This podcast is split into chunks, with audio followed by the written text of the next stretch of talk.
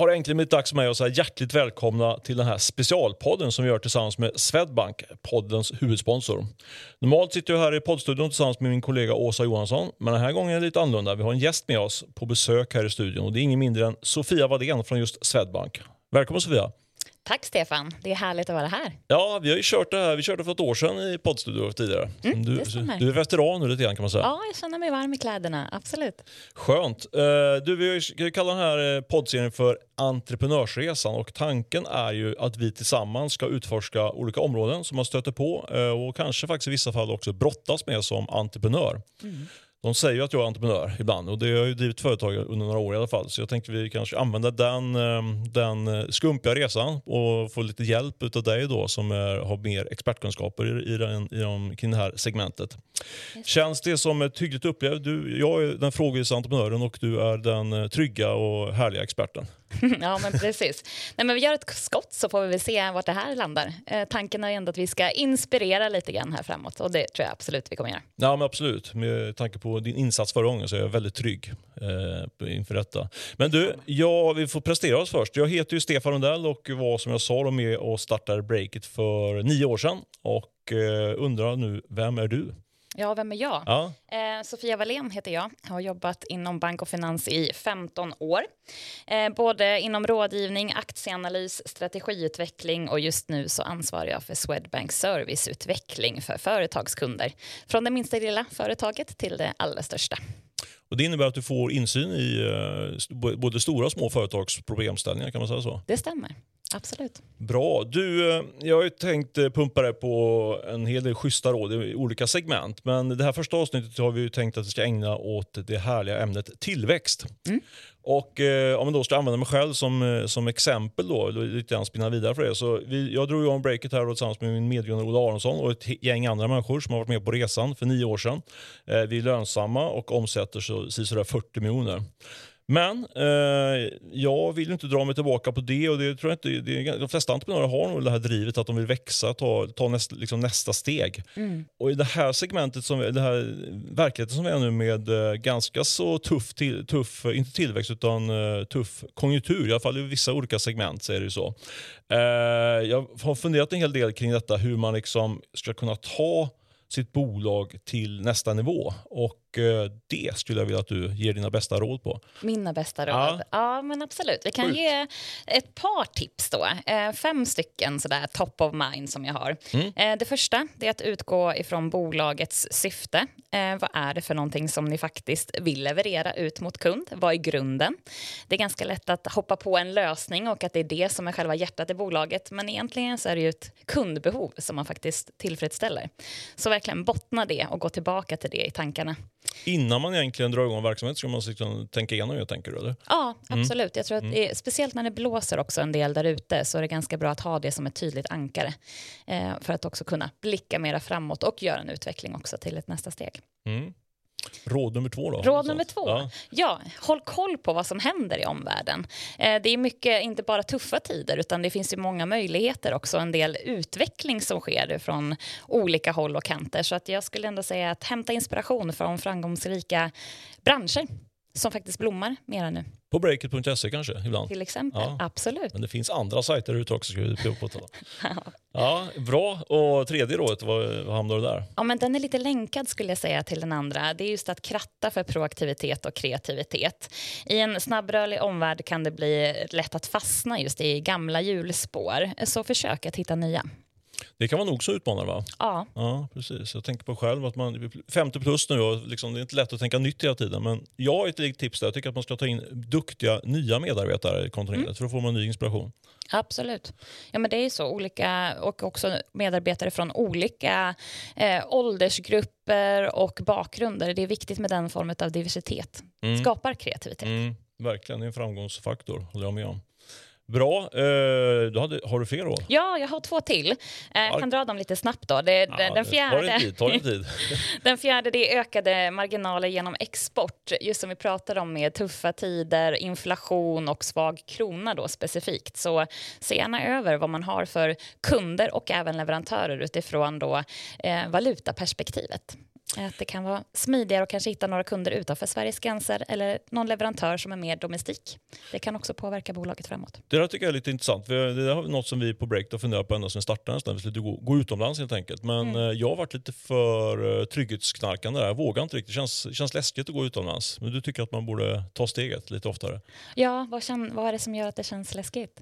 Prata ett annat språk till exempel. Ja, ja men det är ju en barriär, absolut. Det är och, det. Eh, nej, men sen tänker jag också att eh, lite också när man vet att man har en bra affär på hemmaplan så att säga. Då, men, då man blir man lite trygg och känner att men nu vill jag behålla den här lilla kassakistan så att säga. Sen man ska investera i nya saker utomlands som kanske inte alls ger någonting. Så det, jag tror det är det som gjort att eh, jag har hållit, hållit mig därifrån än så länge. Men kanske senare får vi slå till. Vad tycker du? Du borde slå, att, att vi har breakat utomlands. Man kan i alla fall göra en undersökning och se vad, vad, vad det kan tänkas ge för någonting. För absolut, det finns ju också andra lagkrav och så vidare när man går utanför för gränserna som man är mer van vid. Ja. Men det finns ju också expertråd som man kan ta till för att faktiskt då känna att det är en trygg expansion man gör. Det är roligt att du säger det, för jag, jag som sagt, jag har inte runt pratat länge om att vi borde starta utlandet. Men så frågar, brukar fråga, folk fråga så här, har du tittat på vilka marknader så här? Nej, det är bara en känsla att det finns någon, en marknad där ute. Så det är absolut ganska basic egentligen. Men det, det gäller att göra jobbet innan man, innan man trycker på start. Liksom. Precis, det stämmer. Ska jag ta den femte? Ja, jag ja. det då. då. Eh, också då länkat kanske till den fjärde. Skapa trygghet i en instabil ekonomi. Och då tänker jag då framförallt på kassaflödet. Viktigt att hålla koll på kassaflödet. Eh, just i de här tiderna. Vad kommer in och vad kommer ut i bolaget? Så att man faktiskt håller det stabilt. Om det går. Och det blir som en liten teaser till vårt... Vi ska ju köra den här serien i tre avsnitt faktiskt. Och mm. vi kommer ju snacka ganska mycket om kassaflöde och koll på kassan i ett senare avsnitt helt enkelt. Yes, det stämmer. Bra råd! Ja, eller hur? Ja. Men hur tänker du själv då, Stefan, kring det här med att ta bolaget till nästa nivå? Förutom det vi pratar om nu med utanför Sveriges gränser. Ja, men jag tror att det handlar mycket om att ta sig utanför sin, den berömda komfortzonen. Alltså att eh, våga eh, kliva ut, kanske utomlands eller starta upp i nya nischer och sådär. Det tror jag att det är nog det som... Eh, man vet vad man har men inte vad man får så här. Eh, det låter ju väldigt eh, lite väl tråkigt så. Men jag tror ändå att man ska inte underskatta det som, eh, som entreprenör. För man har ändå gjort väldigt stort risktagande innan man drog igång så att säga. Men sen när man väl har byggt upp någonting så blir man, så tror jag faktiskt att man en del, jag kanske pratar bara ut för mig själv, men en del entreprenörer tror jag har en benägenhet och, och blir lite mer eh, försiktiga faktiskt. Eh, och synd tycker jag. För jag menar det är väldigt kul att expandera. Eh, för det skapar mycket fler med- medarbetare om det går bra. Eh, och man sprider ju liksom eh, beroende på vad man håller på med. Men som Breakits syfte stri- sprids ju mer eh, bredare helt enkelt. Om man, eh, om man tar klivet ut utomlands eller inte minst ut i Sverige liksom sådär. Men så. En fråga kopplat till ja. det då. Har det alltid känts tryggt med, med Breakit redan från start? Eller fanns det ändå initialt någon, när du just startade mm. Breakit att det ändå kanske var lite okänd mark och någonting som man mer vågar gasa? Alltså jag tror att jag, i början när vi drog om Breakit så hade jag, vi, vi tog in lite riskkapital eh, och fick eh, några ganska goda, stora kunder från början faktiskt. Eh, så då kände jag bara så att eh, det värsta som kan hända är att jag gör något kriminellt typ, liksom att jag gör något som är dåligt, riktigt dåligt. Men om jag bara gör så gott jag kan så kommer ingen, ingen hänga mig liksom. Eh, så då kände jag ansvar för att investera att jag skulle göra så bra som möjligt, men det skulle också kunna fejla liksom. Men sen när man har kommit upp till en viss nivå då, det är väl då jag kanske blivit lite mer trygghets... Eh, mm. För då känner man att vill man hellre ge utdelning till, till investerarna och kanske mm. få lite utdelning själv och sådär. Men jag brottas med det och det är kul att sitta och prata om det här. Liksom pressas lite grann och fundera på varför, varför testar man inte det? Varför, varför gasar man inte lite grann? Man ska ju gasa när det är dåliga tider också, säger de ju. Ja, men exakt. Och den klassiska S-kurvan man brukar prata om. Just att man ändå när man går in i någon stagnation och trygghetsfas att våga accelerera och gå in i nästa okända mark. Verkligen. Men du, en sak som jag skulle inte, inte hoppa helt till ett nytt ämne, men en sak som jag har faktiskt skrivit upp här i mitt manus som jag funderar ju, som du var inne lite grann på. Alltså det pratas mycket om den, den svaga svenska kronan eh, under något år nu, eller två tror jag. Eh, den är ju väldigt svag. Och, men om man skulle liksom vända det till sin fördel som företagsledare, finns det något sätt att göra det tycker du? Ja, absolut. Just det, vi nämnde också kort innan där att se över just kundrelationerna eller leverantörsrelationerna som man faktiskt har. Mm. Eh, finns det några kunder där ute som då är utanför Sveriges gränser eller finns det leverantörer som kan vara mer domestika så att man faktiskt kan omförhandla de kontrakten och avtalen som man redan har för att få en positiv effekt utifrån valutasituationen som vi har. Va, va, måste ju... vara, domestika, vad innebär det? Domestika mer nationella, innanför land. Ah, okej, okay, okej. Okay. Mm. Mm. För då skapar man ju den formen av valutariskexponering ifall man ändå håller oss, säg då inom bolaget till leverantörer som håller sig till samma valuta som du själv har inom bolaget. Men du, lite grann på samma tema då, vi har en svag krona och vi har en ganska tuff konjunktur i alla fall i vissa segment. Kan man vända det till sin fördel att, att konjunkturen inte är liksom tipptopp? Det finns väl alltid möjligheter. Det är väl det som är det viktiga just när vi pratar om kriser och ja. Att det finns mycket som ändå kan komma ur den här typen av tider. Och det är just det som jag tror är viktigt med drivkraften och kreativiteten, att också då våga tänka nytt och se vad, vad kommer ut nu. Det finns ju massor med möjligheter som kan uppstå. Även om det är tufft, men det kan vara tufft utifrån den lösningen som du kanske har mot kunden just nu.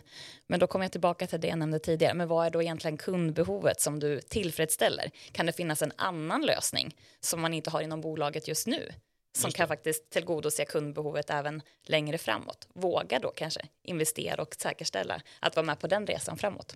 Så jag då tänka, tänka brett och mitt fritt sinne kan man säga. Ja, och också utifrån ankarperspektivet.